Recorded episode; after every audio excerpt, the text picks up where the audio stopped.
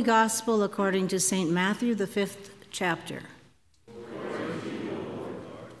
When Jesus saw the crowds, he went up the mountain, and after he sat down, his disciples came to him. Then he began to speak and taught them, saying, Blessed are the poor in spirit, for theirs, theirs is the kingdom of heaven. Blessed are those who mourn, for they will be comforted. Blessed are the meek, for they will inherit the earth. Blessed are those who hunger and thirst for righteousness, for they will be filled.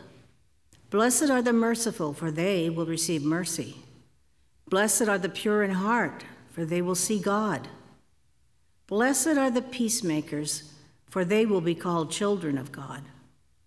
Blessed are those who are persecuted for righteousness' sake, for theirs is the kingdom of heaven.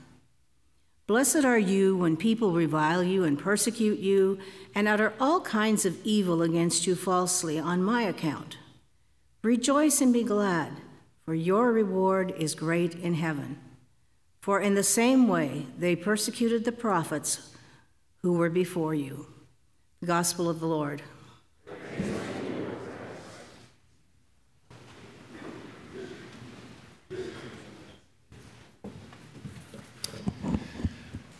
Well, if you didn't know it yet, it's Super Bowl Sunday, kind of an unofficial national holiday when we celebrate the best, the most powerful, the greatest.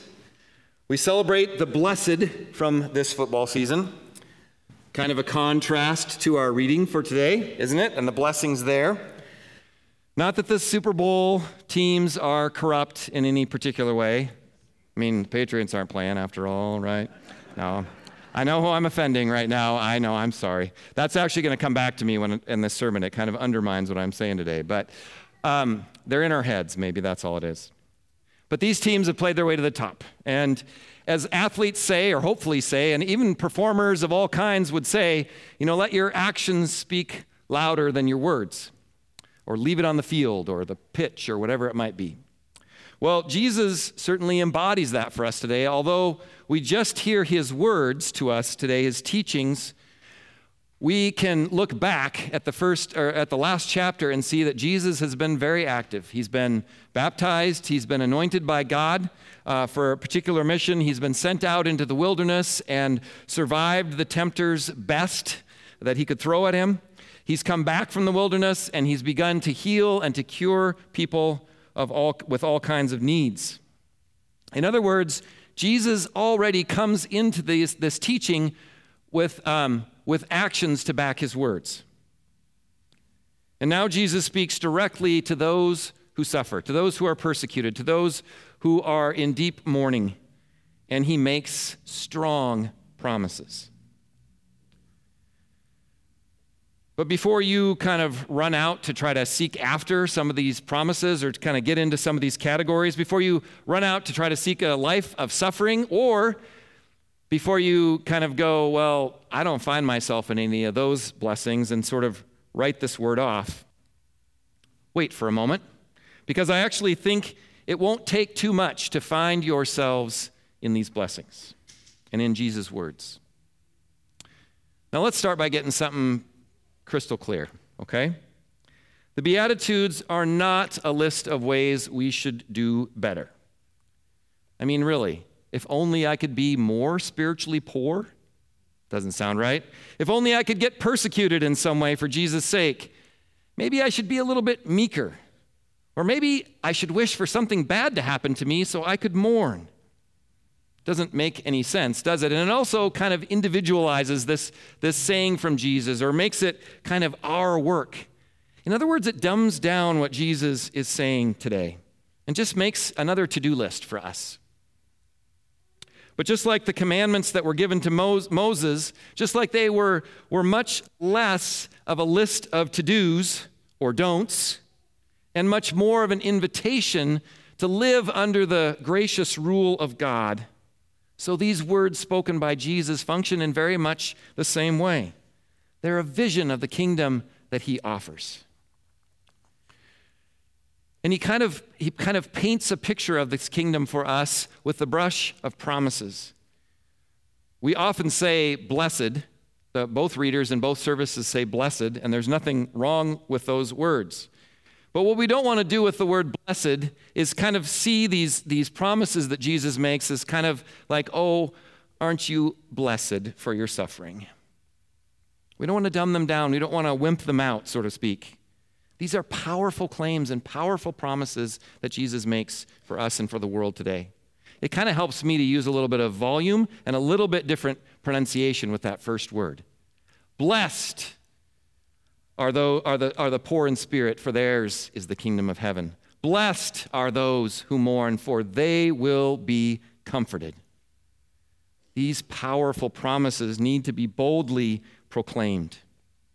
And the power of these promises actually reminds me of my favorite scene in the movie uh, Glory.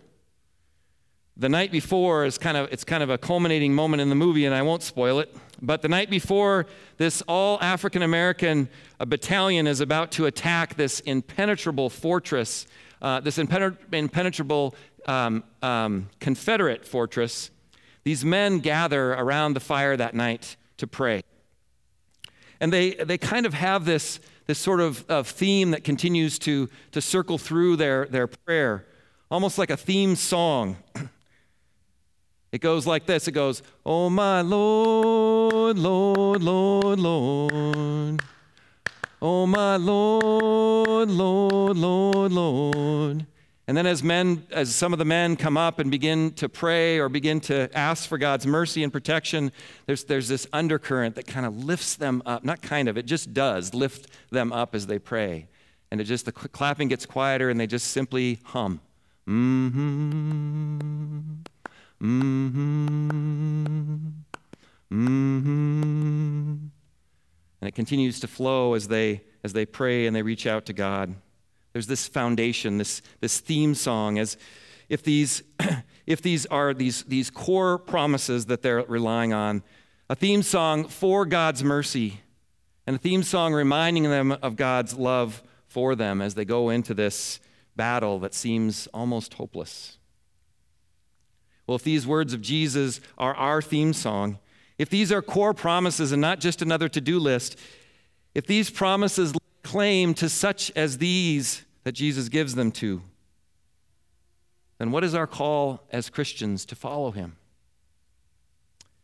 Well, perhaps it's to see uh, the world in the way that Jesus kind of turns it on its side. This kind of, at least with his words, it's a simple turn, but really, if you think about it, it's quite revolutionary.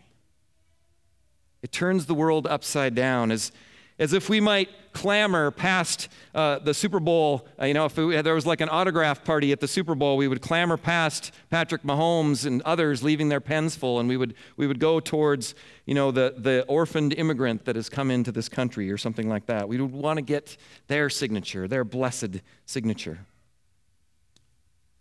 But is this really even realistic? Can we live this way? I mean, have you ever seen someone in uh, deeply in grief and thought to yourself, wow, I really envy them. How blessed they are. Honestly, when I, I think when we take these words of Jesus, these promises seriously, this radical shift that Jesus calls for and calls out in his words today, and maybe especially if we see it from kind of this perch of privilege, we can see a very rational, worldly wise reason for his execution. I mean, you can't function in the kind of kingdom that Jesus is presenting to us. It can't work, can it? Remember, I said before that Moses and the Ten Commandments were more of uh, an idea of how uh, uh, God's people would live under God's rule, more of an idea, a practice, a reality. They weren't just this oppressive to do list that we sometimes treat them as, but it was how to live under God's rule of justice. But no one lived them perfectly. We don't either. Not even Moses lived them perfectly. An upside down kingdom did not work. The people of God in their history moved from, uh, uh, they moved on from God to having kings over them and, and different kinds of rulers, and they, and they looked to gods other than, the, other than the God we worship. In fact, in Jesus' day, and of course not in ours, right? But in Jesus' day, the commandments were used as a way to kind of make a demarcation between those who were holy and those who were unclean. We would never do that, of course, right? Who was in? who was out. But Jesus takes that rational thinking to task. Jesus cuts down that iron curtain with what seems to be foolish to us. By the way, he'll absolutely uh, upend the commandments uh, at the end of the chapter if you read on when you get home. Murder, adultery, better than Hulu or Netflix for sure. Um, but even in this first beatitude, even when Jesus starts, and I think he starts here particularly, in that first beatitude, he takes lethal aim at our biggest barrier for this vision of the kingdom. He goes back to the original sin, truly, and he takes aim at our human judgment. He claims kingdom of heaven rights for those whom we would judge. Here's kind of how it works. I need somebody with really good self-esteem, somebody really confident. Anybody? all right, there she is. I was gonna. All right, so stand up. And what's your name so people know? Jillian, right? So if I were to say to you, oh, Jillian, what's she doing here? Jillian, oh, she's a sinner. I mean, Jillian has no hope, no future. You know, just get out of here.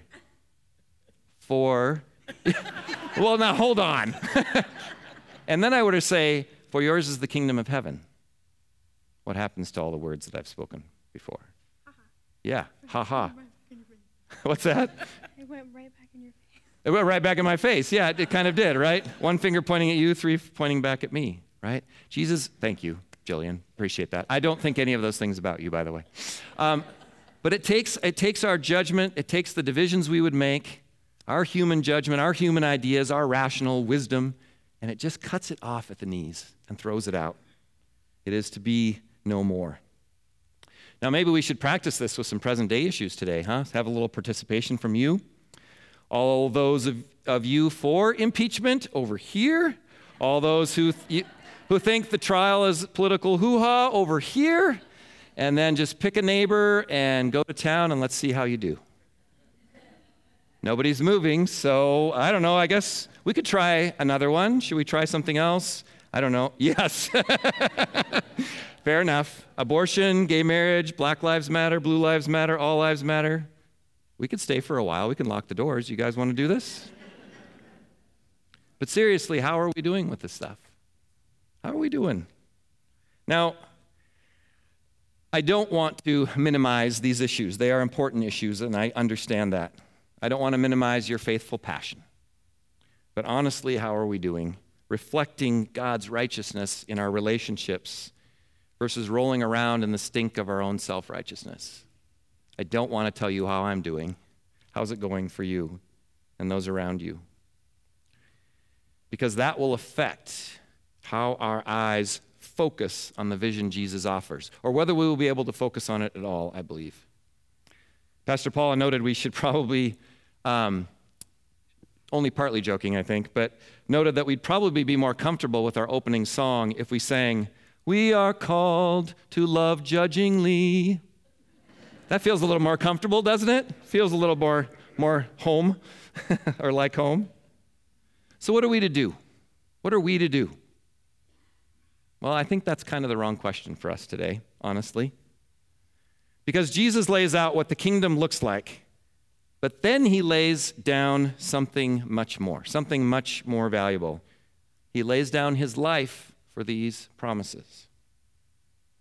Jesus dies for our collective sin of division and hatred and cruelty and war and seeing one another as less or outside or unclean or whatever other label we might put on. I know we have to have sense. I know we have to make decisions about our relationships and choices and things like that. But when it comes to that ultimate task of sitting in God's judgment seat, we just simply aren't welcome or worthy to be there. Jesus will not stand for our kingdom, and so our kingdom will lynch him for it. George Patton once said, Live for something rather than die for nothing. Tupac Shakur said, If you can't find something to live for, you best find something to die for. And perhaps most pointedly, Dr. Martin Luther King Jr. said, If you haven't found something you are willing to die for, you aren't fit to live. Well, Jesus gives us something. He gives us promises today that He's willing to die for. And in doing so, He gives us something to live for, something to live into. We may take different forms living this out, certainly. We may have different opinions, different politics, different approaches, but we never take the form of oppression or selfishness or a blind eye or our own judgment and on and on. At least we don't lead with that. We don't do it intentionally. That isn't our calling. I mean, truthfully, in all of this, we kind of have little to offer and we have much to receive. I think sometimes we kind of get into this pattern, and it's not a bad pattern, but we get into this pattern that we try and we try and we can't live up. We can't fulfill the law. We can't live up to God's expectations. We need God's forgiveness in Christ. We need to be made whole again. Now, again, there is nothing wrong with that. But what if we kind of turn that around a little bit?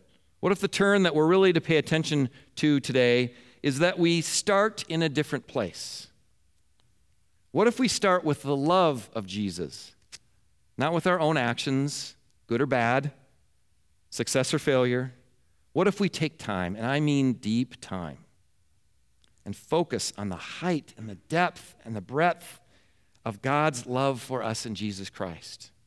We just start there like every single day and maybe end there every single night. Mm-hmm. Mm-hmm. Mm-hmm. We get a theme song, a visionary song, a fight song. What if God set our vision before we even acted? Let's say, what if we walked humbly before our God first, as Micah says to us today? What if we started our day on a hill with Jesus, looking around at the world? Which he certainly, the hill was, that he took the, the disciples up to was not an escape. It was a place where he could see all that was going on the good and the bad of the world, for sure.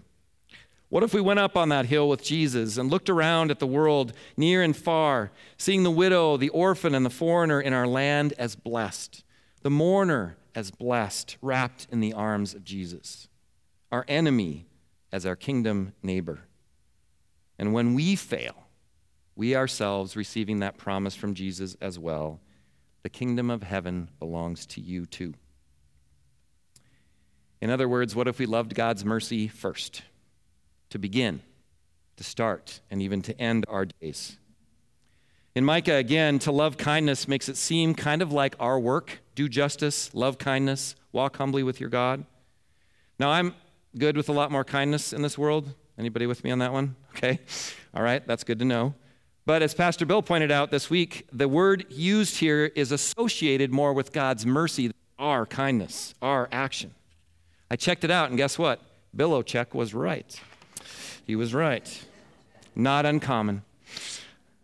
So, what if we are first to see with God's mercy, to reflect God's mercy as our lens, to see through it, to see the world as God does, and let your life be convicted and your actions follow after that. Not as a last resort, but as a first action. Receiving the promise. Blessed are you. This is the kingdom Jesus brings us. Thanks be to God. Amen.